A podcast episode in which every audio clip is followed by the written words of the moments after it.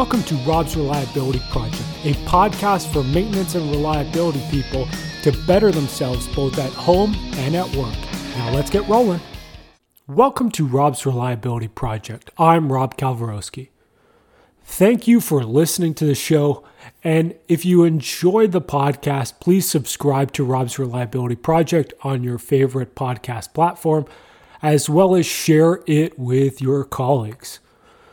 If you're looking for more content, check out or follow Rob's Reliability Project on LinkedIn and Facebook for some different types of content, and check out robsreliability.com as well.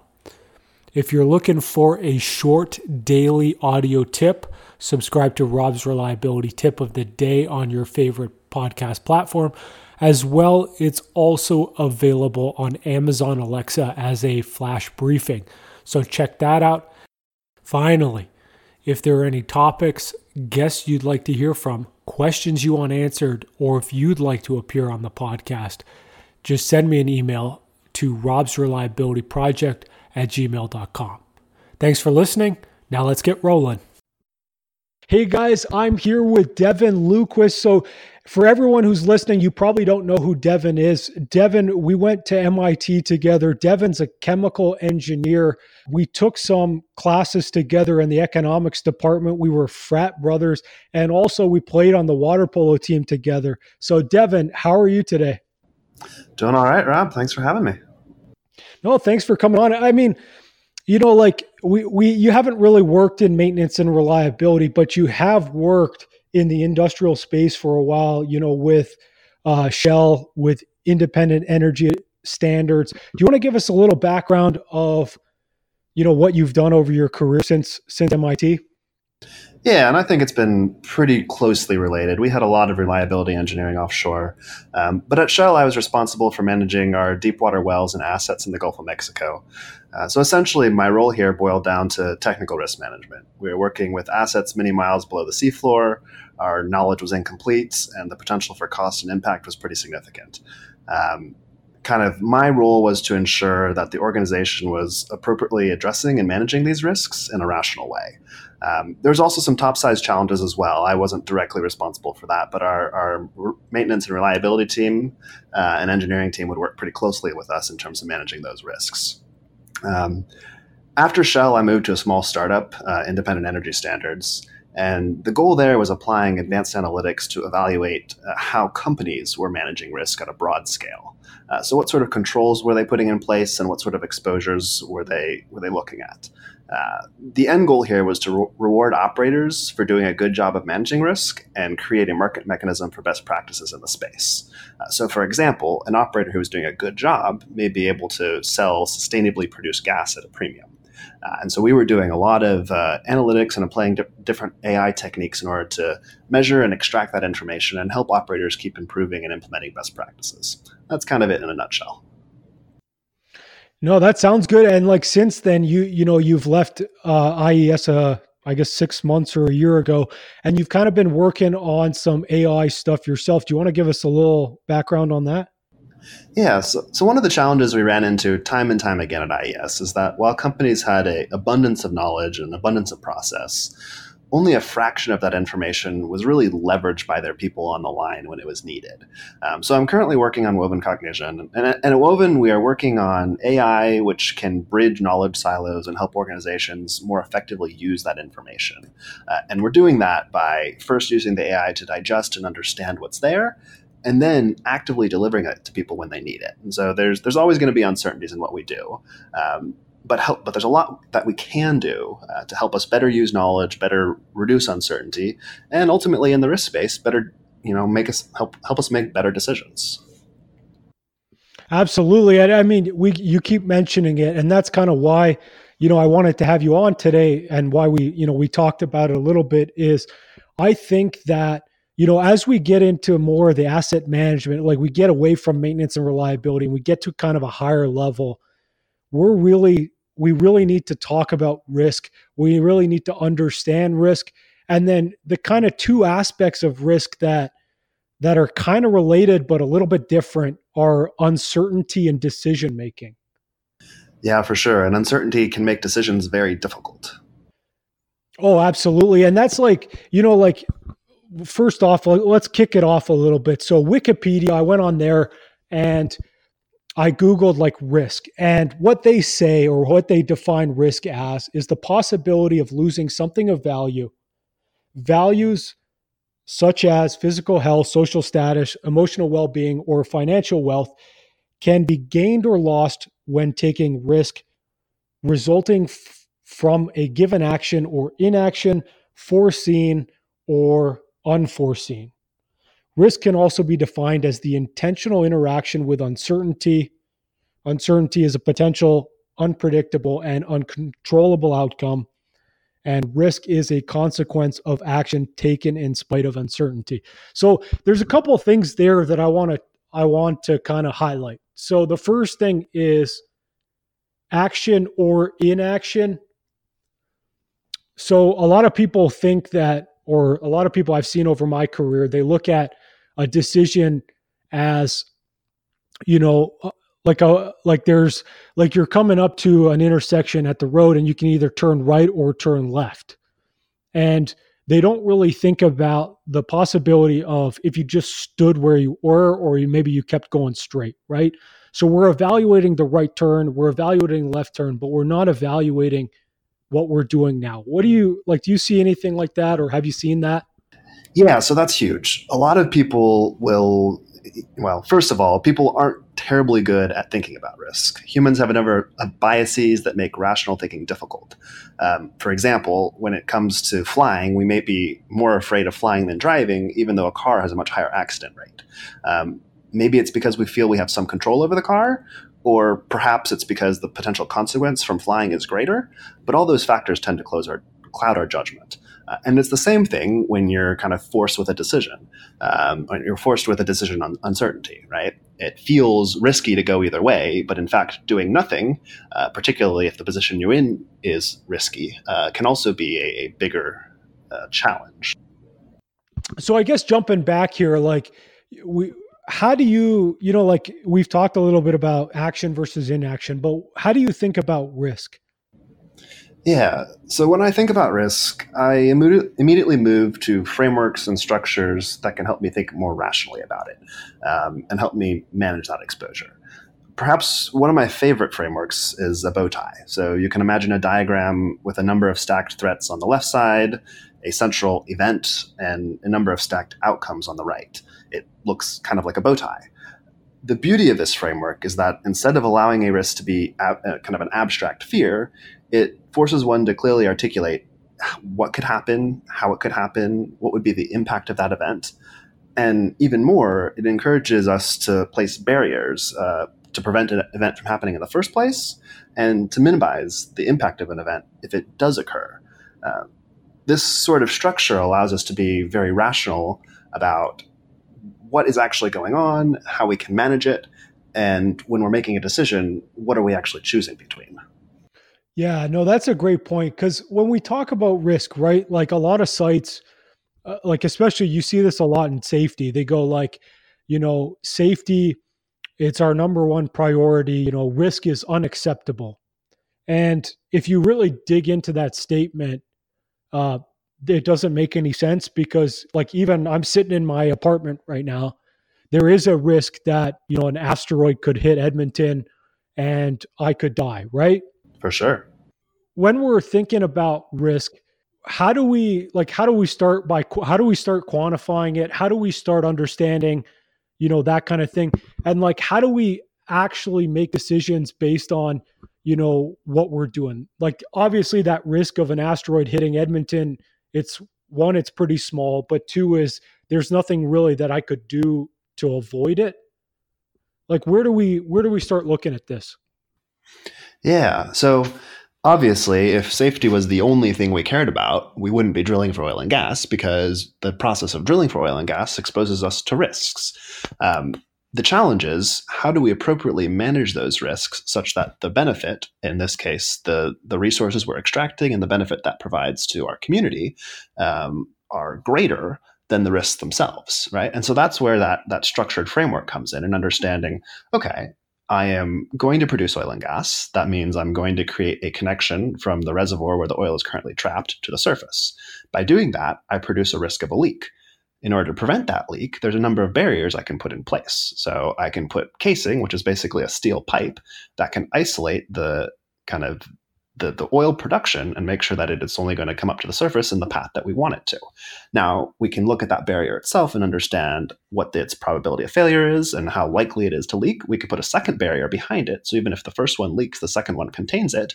And ideally, we have a mitigation plan, which is kind of the on the other side of the on the right side of the bow tie, right? So if that first we have a chance that the first barrier leaks, we have a way to detect it and then if it does leak, we have a way to mitigate it on the downside so that it doesn't get past the second barrier. By doing all those things, we can significantly reduce the chance of an incident happening, and we can make sure that the risk and the, the you know the potential for impact from producing this oil and gas is significantly reduced, and therefore we can justify the production based on providing more value than than the risk of the operation itself.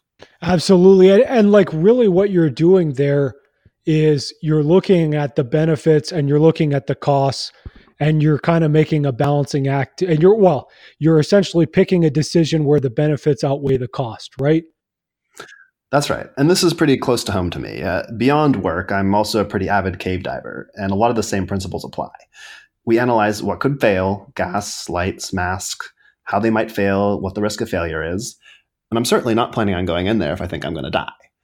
It comes down to understanding what your barriers are, having redundancy in them, and being able to mitigate anything that happens. And that that structure and that reduction of risk uh, becomes really important in how you're thinking about it. No, that's a great point. And, and I mean, you know, like you do that with cave diving. I do that in some of my hobbies, like that include like poker and daily fantasy, where, you know, like you, I'm not going into a poker game hoping to lose, right? Like I'm trying to win money or I'm trying to ha- like have a good time. And, you know, like that's something that, like risk and uncertainty and decision making, the, the reason I'm kind of passionate about it is because in types of gambling, like risk and uncertainty and decision making, it's like a core concept. It's something that we talk about all the time. And it's something that's really prevalent where, you know, in industry, you know, we're not thinking too much about the risk of a gearbox failing or a production failing or we talk about it like we do, but we don't really use the same in depth analysis to evaluate those kind of scenarios. Like, how do you feel about that? Yeah, I think it's easy to for for organizations to focus on what they know. If something is working, great, it's in good shape. Um, but it's a little bit more challenging to understand when it's going to fail, how it's going to fail, and what the risk of that is. Um, that is some that's a cost that can be deferred. It's a concern that can be deferred, uh, and I think it just kind of falls off people's radar. Yeah, and I think it's like also it's hard to quantify it or to put it in a framework where we understand it as easily as like a card game where it's it's kind of a defined outcome. Yep, that's right. So I think people just struggle to do it. Yeah, that's entirely right. In in a game of cards, there's only so many outcomes that can occur. Now, obviously, uh, techniques are made to like such as uh, using multiple decks will make it harder to predict, but it's still kind of a defined set of outcomes. Oh yeah, absolutely. Like uh, multiple decks, it doesn't. It just adds more possibilities. It doesn't really change the analysis that you would do. Like I was listening to a, a podcast yesterday, and the guy's point was essentially was work really hard and you'll get good at stuff. And, you know, he used the analogy of one monkey typing at a typewriter for an infinite amount of time, it'll eventually produce a Shakespearean play. But if you if you actually take that to infinity, not only will he produce one play, he will produce all the plays in a row eventually. That might take some time. yeah, absolutely. I mean, it'll take time, but it's it's like it's inevitable that it will happen. So it's kind of an interesting thought experiment, but it's something to think about. For sure. And, you know, my first step in approaching uncertainty is trying to understand a little bit better. So, like in poker, uh, some of these uh, techniques, such as counting cards, can be so successful that they're disallowed and explicitly combated, right? But similarly in life, the more you know about uncertainties, the better position you will be you'll be in uh, to be decisive despite them. Um, and I think uh, you know in, in, industry it can be hard to get some of that information, and it can be hard to uh, delve into that uncertainty a little bit. Um, and but if you can do that, it'll put you in a much better position to make uh, decisions even in that uncertainty. Yeah, and the key there is is not is is like those decisions will be better on average than if you hadn't used kind of a framework to look at your problems, right? Yeah, and, and you're getting to an important uh, concept of variance there, right? It, you might be taking the right risk based decision, but that doesn't mean you're going to immediately find a positive outcome on the first attempt. And, and that, that variance is something that organizations really struggle with in terms of making decisions. Absolutely. So the, yeah, I mean, you brought that up. I, I love it. I talk about it all the time.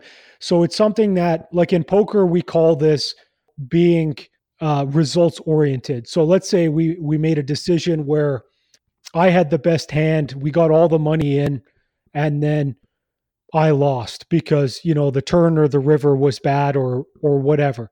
That happens. It that's part of that's why you play a game with variance.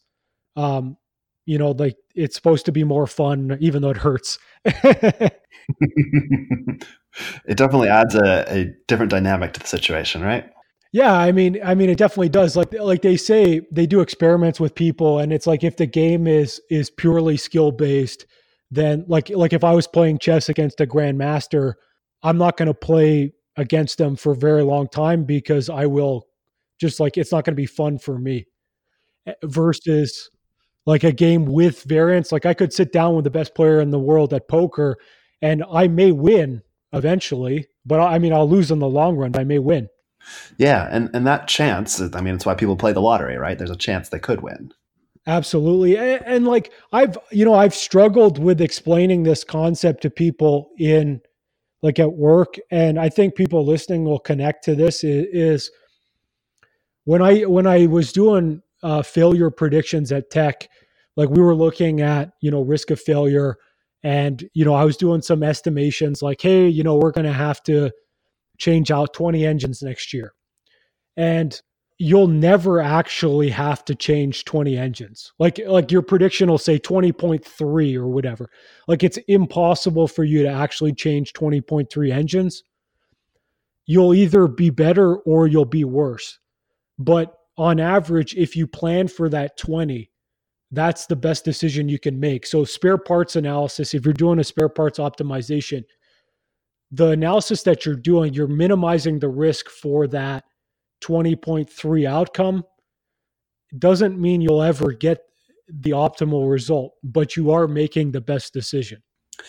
That's right. And it can be difficult to uh, get organizational support for some of these things. Uh, similarly, um, we would do, uh, you know, improvement jobs on wells, and the well might be producing a thousand barrels a day. Um, and we would estimate returns somewhere you know risk risk rated gains from doing a, a, a job on this well might improve, increase production by 500 barrels but it would never actually be 500 barrels right maybe it would be 700 maybe it would be 300 but it's this concept of weighting what we're doing for the potential outcomes um, if you don't do it uh, and you say in your case uh, you know we're just going to fix machines when they break and we're not going to worry about ordering parts then you're going to have really long wait times and really long delays. And you're not going to be able to get your equipment back up and running. Um, of course, if you overorder, you might have more inventory than you need. Um, and the only thing that the organization really sees, though, is what actually happened, right? So if if you say it's going to be 20 and you order parts for 20 and then it's 21, the organization is going to be wondering, why didn't we have enough parts? If you say it's going to be 20 and instead only 15 shut down, the organization is going to be wondering, why do we have so much inventory? Being able to truly communicate the depth of technical detail that went into estimating and trying to be prepared is difficult, and, and the variance in actual results uh, is a challenge in any organization.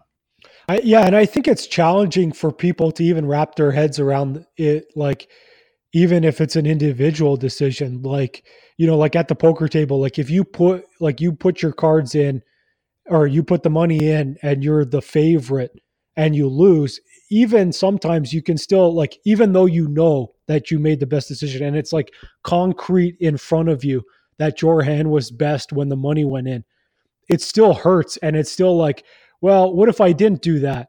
Then maybe i wouldn't have lost as much even though like in actuality it doesn't make any sense to think that way for sure. It's a concept that humans struggle with. If I flipped a fair coin and got heads three times in a row, the next one is just a little bit more likely to be tails, right? Not really.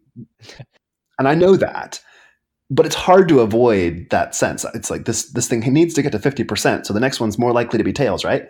No, no, it's not. But that is definitely a a human bias to feel that. And it takes a structured uh, approach to be able to sit there and say, no, I know this is the right bet and I'm going to make it again. It's important for you to have that resilience, but it's also important to keep an eye out for what you're learning, right? If if you go through a few times and you've made the wrong choice or sorry, you've made the right choice based on your model and your beliefs, but the outcome is not what you expected.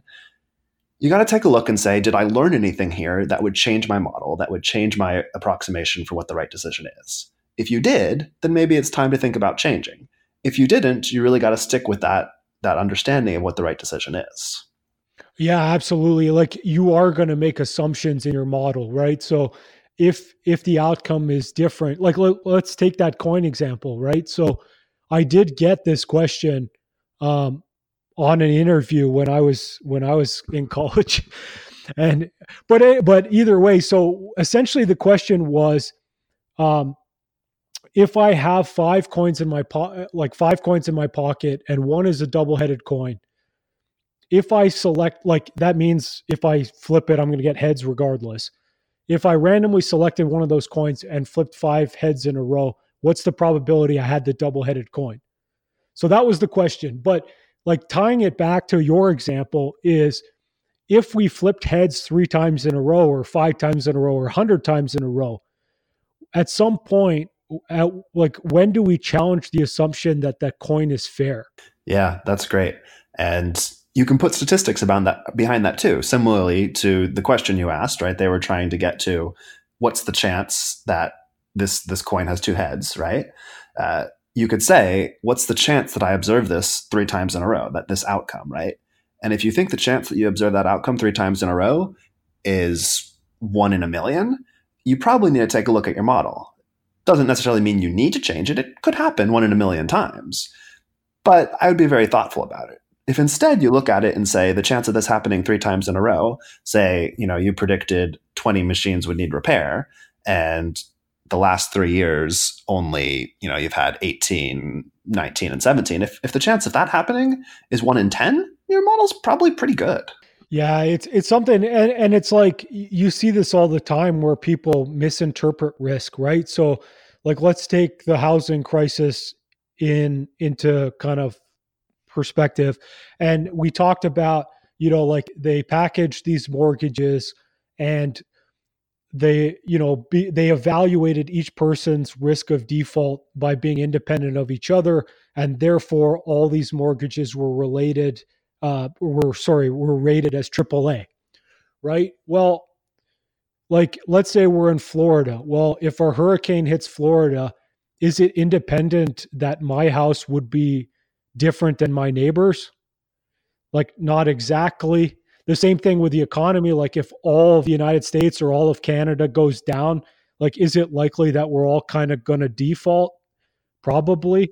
Yeah, and that and that's why it's really important to be very aware of what the assumptions going into a model or going into, uh, kind of, you know, that the risk model in that case, what they're saying. So if if you group everyone in Florida together and say they have good credit, but and kind of you know you say this is a diversified group, what are things that that entire group is exposed to? In Florida, it could be a hurricane.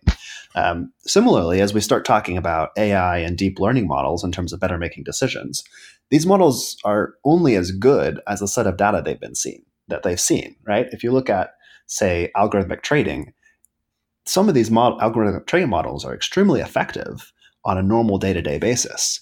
But if you give them something they haven't seen before, say really high temperatures or you know an extreme in the market, um, they're going to make decisions that are entirely unpredictable and outside of the scope of some of those original assumptions. My my favorite example for that, well, there's two actually that I'll tell you, but the first one is one of the models it's it like crawls twitter or something for keywords and then will trade based off of those keywords and like the sen- sentiment behind those words and it was a big day for anne hathaway like something came out about her and berkshire hathaway had a really bad day that's interesting so it, it saw a name and then it considered that this was probably negative press for berkshire yeah. So, and then the other one I, I heard about was American Airlines. It was something to do with them. I forget if it was positive or negative news, but it was the article itself was like 10 years old. And one day, just American Airlines, I forget if it spiked up or dropped, but it, it, it like went crazy like 10%, 15% on no, like a, like a day that nothing actually changed and it, they said, "Oh yeah, it was just the model was messed up, and it it thought something was happening when it didn't." Yeah, as you build those models, you need to be very careful to put controls in place to identify and, and avoid some of these things. But but this all raises an interesting point where on one side I'm saying if you put together a risk-based decision and you think you're making the right decision, you need to stick with it, even in variance. And on the other side, I'm saying don't trust your model right? So, you know, it's like, hey, you got to trust it, you got to stick with it. And then, but you also got to be very careful with it. And that ultimately comes down to the different assumptions. You need to, that's why you need to keep an eye on how it's performing and what you're learning and making sure that the assumptions you've made, you still believe those are correct. And if you do believe those are correct, then you got to stick with the decision that you believe is correct. Yeah. And I think that it's something where, like, as people who build models, like we have to be very careful with that stuff. Like I was talking to my mom about AI and she she gave me an example that one of the companies she worked for, uh, they hired this company. This was before AI, but they were doing some analytics and they were developing a model to kind of predict like the size of customers and kind of repeat business based on the purchases.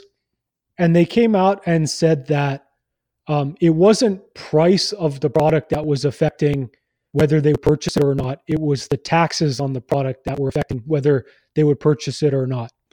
Well, that's interesting because taxes are related to the price, yeah? That's how I see it. okay, fair enough. so, so, so, right, like we have to be really careful that we're not coming away with something like completely ridiculous. And like, um, for people who listen all the time, like Adam McElhaney from Uptake, we we talked to him about this as well. And and one of the, the example he used was if we look at if a piece of equipment every time it's failed there was a full moon, the model or the AI that we built, it'll think that the full moon is causing the equipment failure. That's right. AI is very good at pattern matching, and that'll give you correlations, but certainly not causation. Yeah, and it's something that like if we're building the model, one, it's what data do we feed into the model? We have to be very careful with what data we put in in the first place.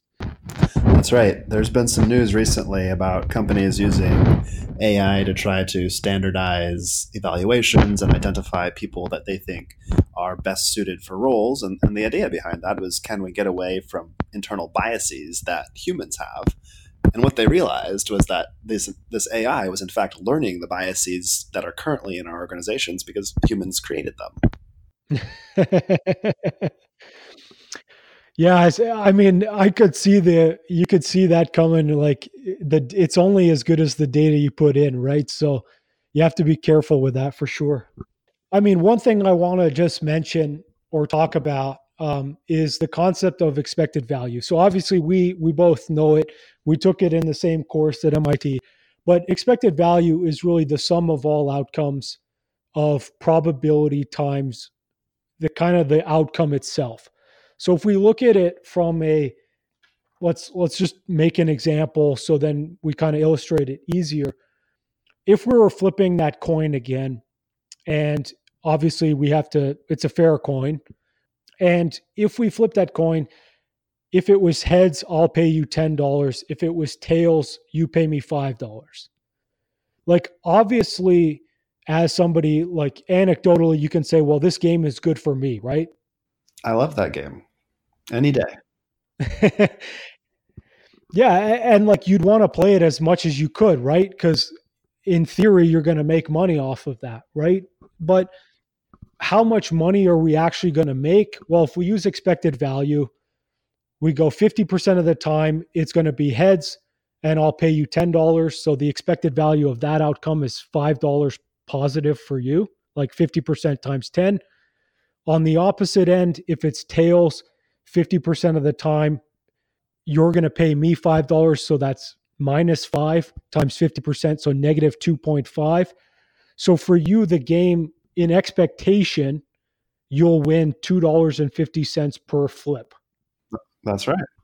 So let's just jump back to a few of the concepts we talked about before, right? So one of the concepts was you'll never hit that outcome, right? So if we flip the coin once, you're either going to win 10 bucks or you're going to lose five bucks. Mm-hmm. You're never going to get 250. Like there's not even 250 in this in this game at all. But if we flip that coin a hundred times, you're probably like, or let's take it to the nth degree. If we flip this coin a million times, you're going to win on average 250 a flip. And you're going to be broke. you're right. I don't have that kind of money, Devin. but it's, it's just a concept that, like, it's a simple concept. It's really well understood in economics. This is the kind of math that casinos do. This is the math that financial trading firms do, hedge funds, and this is the kind of math that we need to do as industry professionals. That's right. And this is very applicable to a lot of what we're doing in terms of managing uncertainty and managing assets. Um, something that'll be close to home for you is predictive maintenance, right? Um, what can we do to reduce down re- downtime, reduce repair costs, um, and that benefit can direct be directly expressed in terms of expected value, right? Oh yeah, absolutely. Like I mean, even, you know, like making that decision, like whether we should do predictive maintenance or we should do preventative maintenance or we should do run to failure. This is the math that it's doing. Like it, if you buy those softwares that calculate your optimal intervals, it's using this type of math. Yep. Of course, the difference is is that the outcomes aren't guaranteed, right? It's not like there's a heads and a tails and those are the only two things that could happen and we could easily measure how frequently they do happen. Uh, the challenge is that there's many many different outcomes and it's difficult to understand uh, those variations. So for example if it's just you know changing the oil on an engine to prevent a larger failure down the line there's a cost that you are putting in in time and, and effort and materials in order to change that oil and you can predict um, when you need to do this in order to reduce the chance to a, of engine failure to a level that you are comfortable with. Um, but it's difficult to measure how much you've actually won by doing that uh, because you're never actually observing that engine failure, right? Instead, what you're observing is the cost of doing the work. Uh, and so, if you look at a balance sheet, you you see that cost, but you don't see the expected value. Yeah, that's you know over my career, that's probably one of the biggest kind of hurdles that I don't even still don't entirely know the answer of how you solve it, but it's that like and and everyone listening you're going to hear this too is let's say you know we we took an oil sample or we took a vibration reading or we took a you know an ultrasound reading and we saw that you know there's going to be a defect or there's this this machine's going to fail. And we changed it out beforehand well, we can say, you know, we saved the downtime, we saved the cost of, you know, like if this thing blows up, maybe it hurts the equipment next to it. We can say, you know, all this historical stuff, but how do we actually get people to believe that we saved them money? Yeah, and you know, if I think there was an easy answer here, we wouldn't be asking ourselves that. Um, but you really do need to do the best you can to try to estimate and try to keep those numbers in front of people. I found it can be really effective to use conservative estimates. So, for example, if you're trying to put in uh, a, a sort of preventative maintenance plan, how much do you need to save to make that worthwhile? And then justify how easy it will be to, for you to save that much. Of course, this will cut the the total expected value short, right? You won't be able to really uh, highlight everything that you've achieved, but it's a pretty effective way to start a plan. Um, if you sto- if you kind of shoot for the stars and try to make up, well, you know, uh, there's an X percent chance of damaging all these other equipment and, and add all that up, uh, people might dismiss you a little bit. So I find that a very effective way to start the conversation. And then from there, try to find ways to, to capture that whole value so that you can really get, uh, get credit and demonstrate the value of what you're doing. Um, but ultimately, keeping it out in front of people is probably one of the most important pieces. Yeah, I, I couldn't agree more. And it's something where it's funny, right? Like, um, specifically at Teck, we had a provider that uh, they were helping us with one of the aspects of our predictive maintenance program. And they would give us save values for everything that they did. And even, you know, like my manager, we used to joke about like the save values, how they're so big and how, you know, like this same component, we've saved it eight times. But it's still sort of like even though people didn't understand or believe the value and I, I, don't think necessarily the value was correct anyways but people still knew that they were doing something that's right and we had a similar thing in oil and gas where you would uh, justify work based on how many barrels you would save or how many barrels you would produce and some of these numbers were astronomical and sometimes they were claimed by multiple different groups for similar work um, but they were all on a similar scale, and so it was possible to understand how p- different people were thinking about things. And more importantly, they were always accompanied with kind of a minimum validated number, which justified the work. And the rest of it was just kind of a way of measuring what was possible. And as long as you thought about it like that, it worked. If you thought, if you tried to say we are actually making this much more money, you'd have a hard time finding that in the end but as long as you validated that kind of that minimal value was there and you were uh, thoughtful about what we were really trying to accomplish it, it worked out all right yeah and i think another thing is just people get a little gummed up on how big the numbers can be right like i think everyone they they don't think necessarily about the scale of the business that they're in like at Teck we were spending over a billion dollars on maintenance annually so like to find 10 million dollars worth of savings it's not really that much in the in the grand scheme of things, right? For sure. But like if we if we take it into our own lives and go, well, if someone gave me 10 million bucks, like that's a pretty big deal. Like I think people had a hard time getting over that hurdle.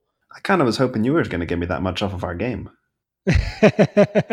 we better start flipping that coin a lot.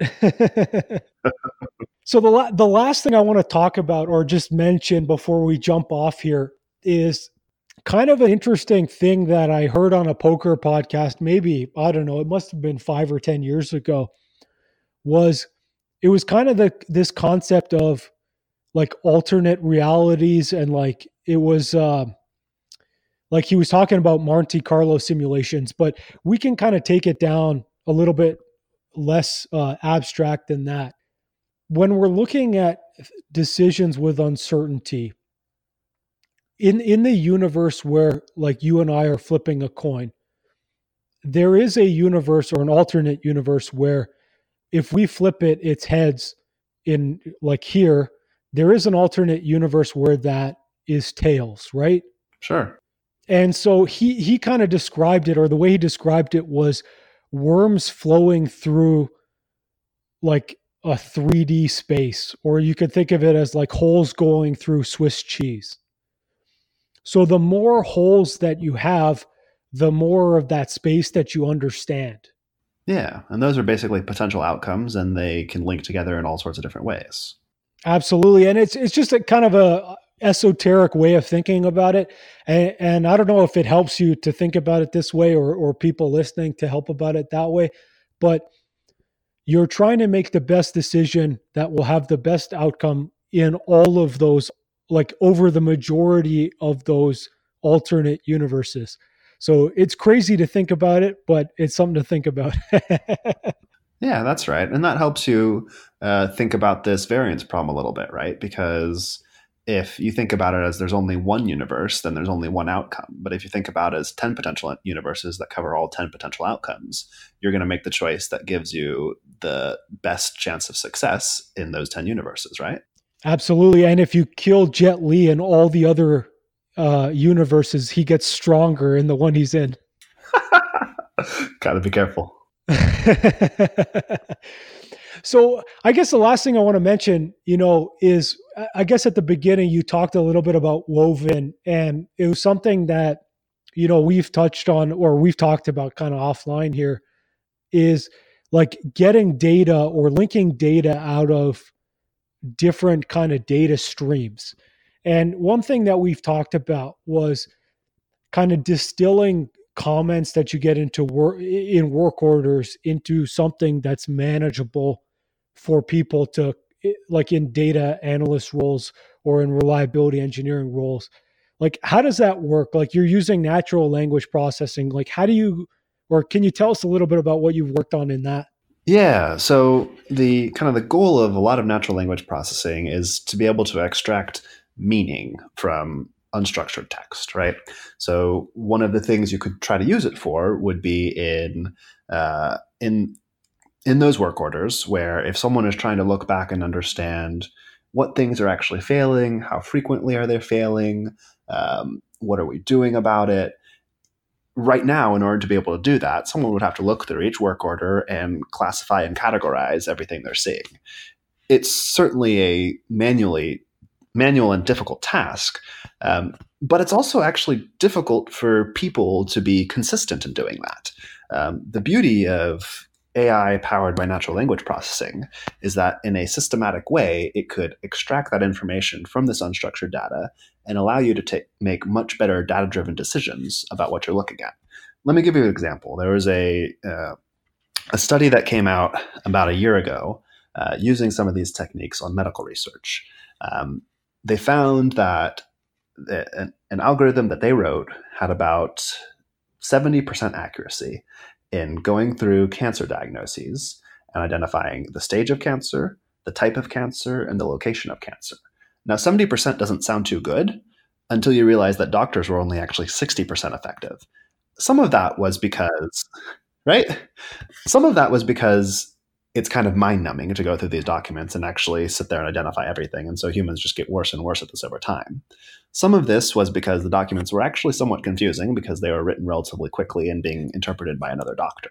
Uh, but the bottom line was that the algorithm was actually more effective than the doctors in extracting some very specific pieces of information from a couple thousand documents. Um, that's the sort of tech that we could apply um, to our unstructured knowledge in the field and help us make much better decisions about what we're doing. Yeah, no, I couldn't agree more. And I guess, you know, Devin, if anyone is out there listening and they want to, you know, get a hold of you or to they want to do kind of a pilot thing on using NLP, like how can they get in contact you or do you want them to just email Rob's Reliability Project and I can put them in contact with you? Yeah, so feel free to reach out at dluquist at wovencog.com. So D L U Q U I S T at woven, W O V E N, cog, C O G dot com. Awesome. And are you going to be, um, like, do you want them to, do you have a website? Do you want people to follow you on LinkedIn? Anything else? Yeah, feel free to follow me on LinkedIn and uh, website's work in progress. So no need to go there yet. yeah, the website, the website stuff. You gotta, you gotta get that, get that in. I could put something up. so everyone who's still listening, you know, I hope you enjoyed that one. We kind of went a little off script. We kind of went a little uh, esoteric there, but we talked a lot about risk, uncertainty, decision making. I'm sure we're going to talk more about it coming up. It's something that um, I'm very passionate about, and also I think is kind of widely misunderstood throughout the industry. So it's something that you know we'll we'll have to definitely do some more education on. Yeah, for sure. I think it's a, a critical part of what we do, and I think people are not really good at making these decisions. It, it takes structure, it takes thought, but I think it can be done properly. Yeah, absolutely. I, I agree 100%. And so, Devin, you know, I appreciate you coming on, talking shop, and, uh, you know, sharing your knowledge with us. Thank you. Perfect. And so, if anyone's still listening, you know, we appreciate you listening. Um, if you haven't yet, subscribe to Rob's Reliability Project on your favorite podcast platform. And then also follow Rob's Reliability Project on LinkedIn or Facebook.